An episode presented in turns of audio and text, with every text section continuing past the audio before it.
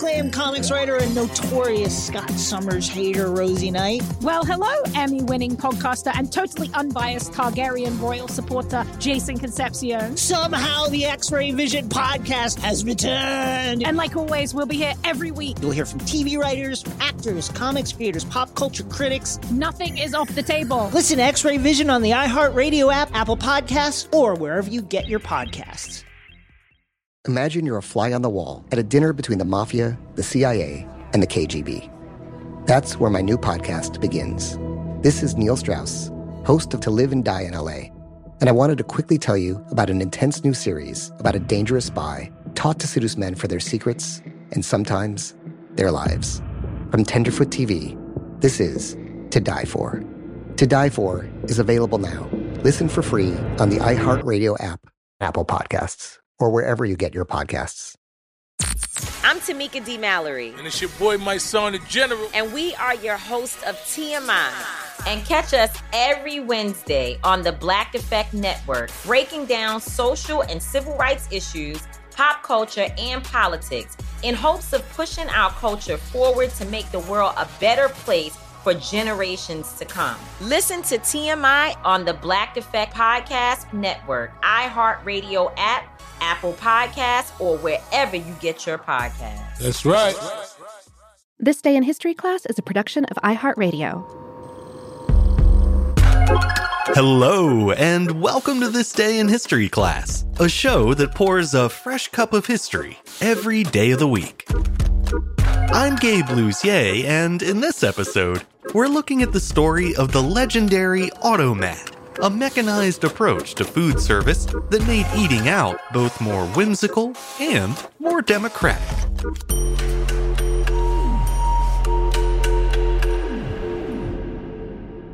The day was June 9th, 1902. America's first coin operated cafeteria opened in Philadelphia.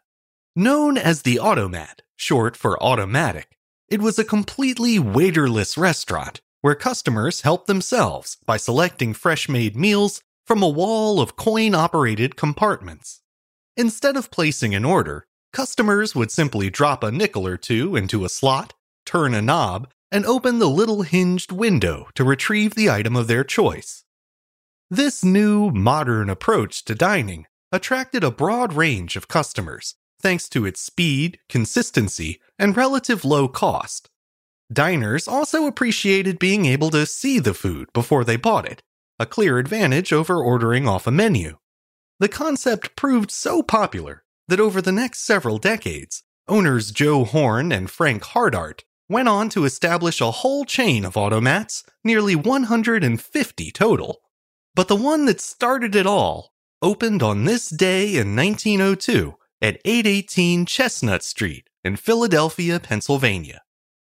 Horn and Hardart became business partners in 1888 when they opened a quick service lunch counter in downtown Philadelphia.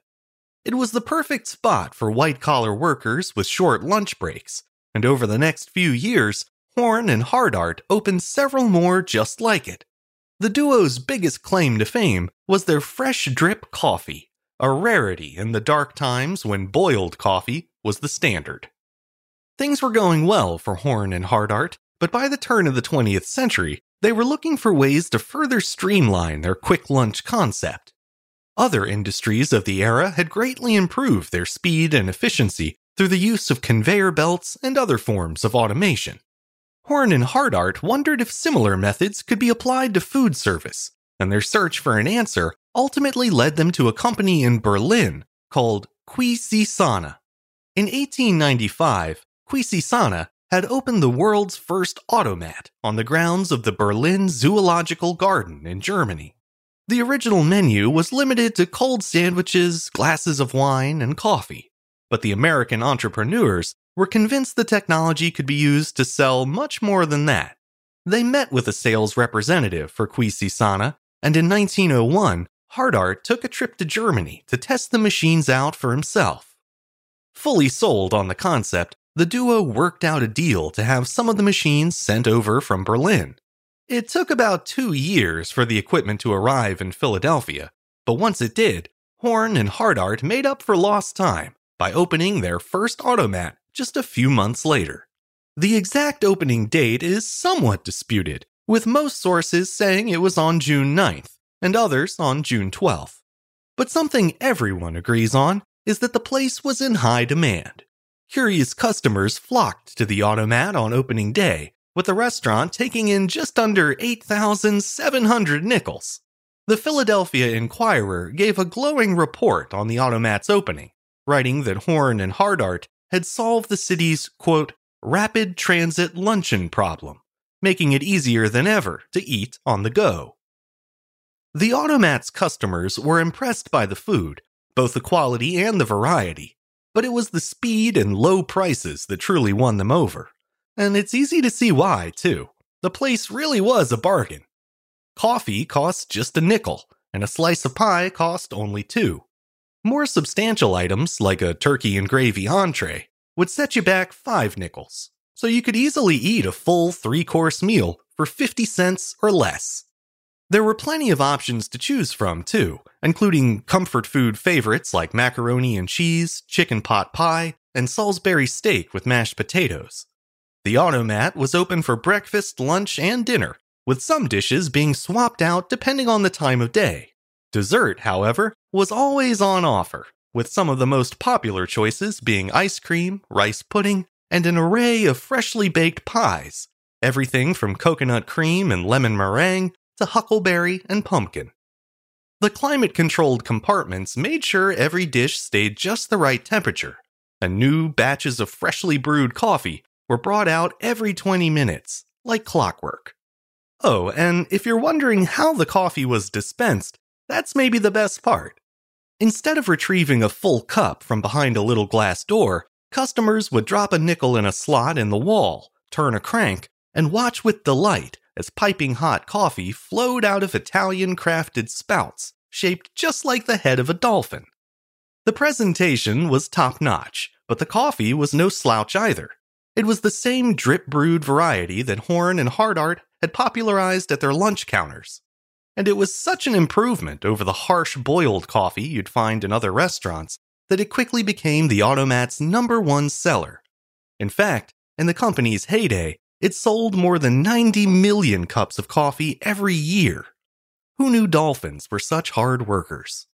Horn and Hardart customers felt like they were in an automated wonderland where just about anything they could want to eat or drink was just a few nickels and a knob turn away. However, even though the restaurants appeared fully automated, behind the scenes there was a constant flurry of human activity. On the other side of the glass wall of compartments, a bustling staff continuously refilled the slots after each purchase. And of course, the food itself was also prepared by human hands. At first, the cooks worked in a prep kitchen housed on site, either in the back or in a basement. But as the operation grew larger and more locations were added, food preparation was moved to a central commissary in Midtown. Another human fixture of the automat were the cashiers, affectionately known as nickel throwers. They worked from booths in the middle of the restaurant, exchanging paper bills and larger coins for those ever important nickels. The automat concept was such a hit that Horn and Hardart opened a second Philadelphia location in 1905 then a third in 1907, and a fourth in 1912. That same year, they also branched out to New York City, opening an automat in the heart of Times Square. It was a major turning point for their business, as the automat's faster dining experience seemed tailor made for the city's growing class of busy urban workers. The Times Square automat quickly became a lunchtime institution, drawing in so many customers that soon a second New York location was needed, and then another and another. Within 10 years, Horn and Hardart had expanded to 40 locations in the Big Apple alone, including a flagship store capable of feeding 10,000 customers a day. During that time, the partners also invested in new and improved equipment based on custom designs, as well as assembly line kitchens that use standardized recipes ensuring uniformity from one automat to the next. As you might imagine, based on all that expansion, the automat's appeal wasn't restricted to workers on lunch breaks. The restaurants were one of just a few chains in the early 20th century where unescorted women were allowed to dine on their own. Horn and Hardart automats, or H&H's as they were sometimes called, were also great places to take children. Picky kids appreciated the visibility of the different foods available, and of course, working the machines was a treat in itself. Did I mention the drink dispensers were shaped like dolphins? Despite the low prices, automats weren't just for people on a budget either. The novelty alone was enough to lure in upper class customers, but they stuck around for the markedly highbrow atmosphere. In addition to the animal themed drink spouts, most automats featured dining spaces with elaborate Art Deco details, high ceilings, chrome paneling, stained glass windows, and wrought brass lighting fixtures. Automats were affordable, but there was nothing bare bones about them. And as a result, they attracted an incredibly diverse crowd, from factory workers and secretaries to politicians and movie stars. Gregory Peck said the scrambled eggs at the automat were the best he ever tasted, and Irving Berlin was such a fan that he eventually wrote the automat's unofficial theme song, a little ditty called Let's Have Another Cup of Coffee. In 1924, a columnist for a New York newspaper described the restaurant this way The automat is almost as much of an institution along Broadway as Times Square. No revue or variety show is complete without its quip about the famous nickel in the slot eating place. It swirls with the froth of Broadway life, the peripatetic ads of the one flight tailors, the rah rah boys, the chorus girls, scrapping newsboys, leading men, visiting school teachers, gamblers, ladies of the evening, and hard boiled gents. It is one of the melting pots of Broadway, where all casts rub elbows. The automat's novelty and low prices were obvious selling points, but that was the thing that really made it a special place the equalizing effect it had on everyone who went there. During the Great Depression, the automat was a lifeline for people in dire straits. For many, it was the only meal they could afford, and for those who didn't even have a nickel, it was still a warm place to get off your feet without fear of being hurried out by the wait staff or a manager. There were free glasses of water at the automat, and free ketchup too. And in the darkest days of the Depression, some customers would mix the two together and drink what they called a Depression cocktail. But you know what? They drank it while sitting at marble topped tables, two seats over from the city commissioner or a Broadway actress. The automat offered a truly democratic dining experience, and the day to day lives of millions of people were better for it. Against the odds, the restaurant with the most impersonal business model somehow became one of the most welcoming places in the city, a point of intersection for people from all walks of life. By the early 1950s, there were more than 150 Horn and Hardart automats spread across Philadelphia, New York City, and Baltimore. That made it the largest chain restaurant, not just in the country, but the whole world. Unfortunately, nothing lasts forever. And after hitting that high peak, the automat began its slow decline. The first major sign of trouble came in 1950 when H&H finally raised the prices of its famous coffee from 1 nickel to 2. Many longtime customers felt it was a betrayal and started going elsewhere especially after the prices of all the other items also began to rise. Without economy on its side, the automat lost a large part of its charm. Meanwhile, other innovations in food service were making the automat seem more antiquated by the day. For example, fast food restaurants started adding drive through windows to cater to America's growing car culture, a convenience that the city bound automat just couldn't match. Profits continued to slip throughout the 1960s as consumer tastes changed and the price of ingredients rose higher and higher. Eventually, the company had to make some tough choices, including the decision to close its original store on Chestnut Street. On December 28, 1968, America's first automat closed its doors after 66 years of serving the public. By that time, the automat machines at that location had been shut down for over a year, serving as little more than decoration for an otherwise normal cafe. Six months later, The restaurant's historic interior, including much of the machinery, was donated to the National Museum of American History. It's not currently on view to the public, but it's still nice to know it's there. The Horn and Hardart Company muddled on through the 1970s, with more automats closing every year. In 1981, they filed for bankruptcy, and many of the restaurant buildings were converted into McDonald's, Burger King, and a host of other fast food franchises. A handful of automats remained open alongside H&H's bakery cafes, but by then, it was only a matter of time. In 1990, Philadelphia's last automat shut its doors, marking the end of the company's almost 90 year run in the city. Then, just one year later, the last H&H automat in New York City and the country served its last cup of coffee. Since that final closure in 1991, multiple attempts have been made to resurrect automat style dining in the United States, but so far, none of them have worked.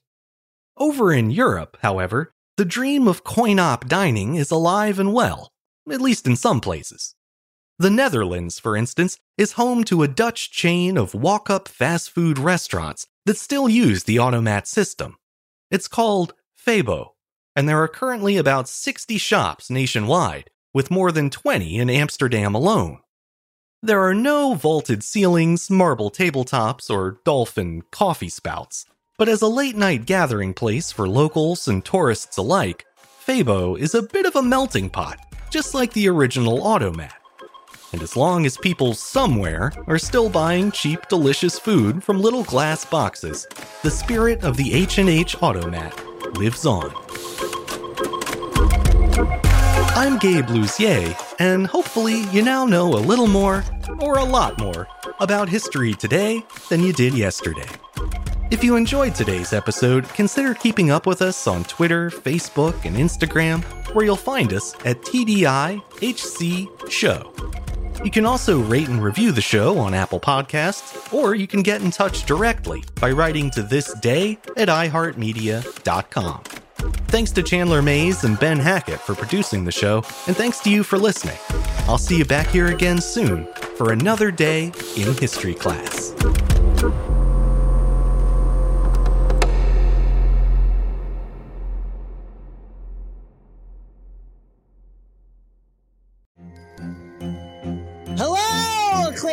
Writer and notorious Scott Summers hater, Rosie Knight. Well, hello, Emmy winning podcaster and totally unbiased Targaryen royal supporter, Jason Concepcion. Somehow the X Ray Vision podcast has returned. And like always, we'll be here every week. You'll hear from TV writers, actors, comics creators, pop culture critics. Nothing is off the table. Listen to X Ray Vision on the iHeartRadio app, Apple Podcasts, or wherever you get your podcasts.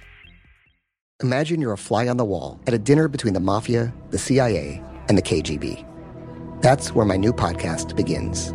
This is Neil Strauss, host of To Live and Die in LA, and I wanted to quickly tell you about an intense new series about a dangerous spy taught to seduce men for their secrets and sometimes their lives.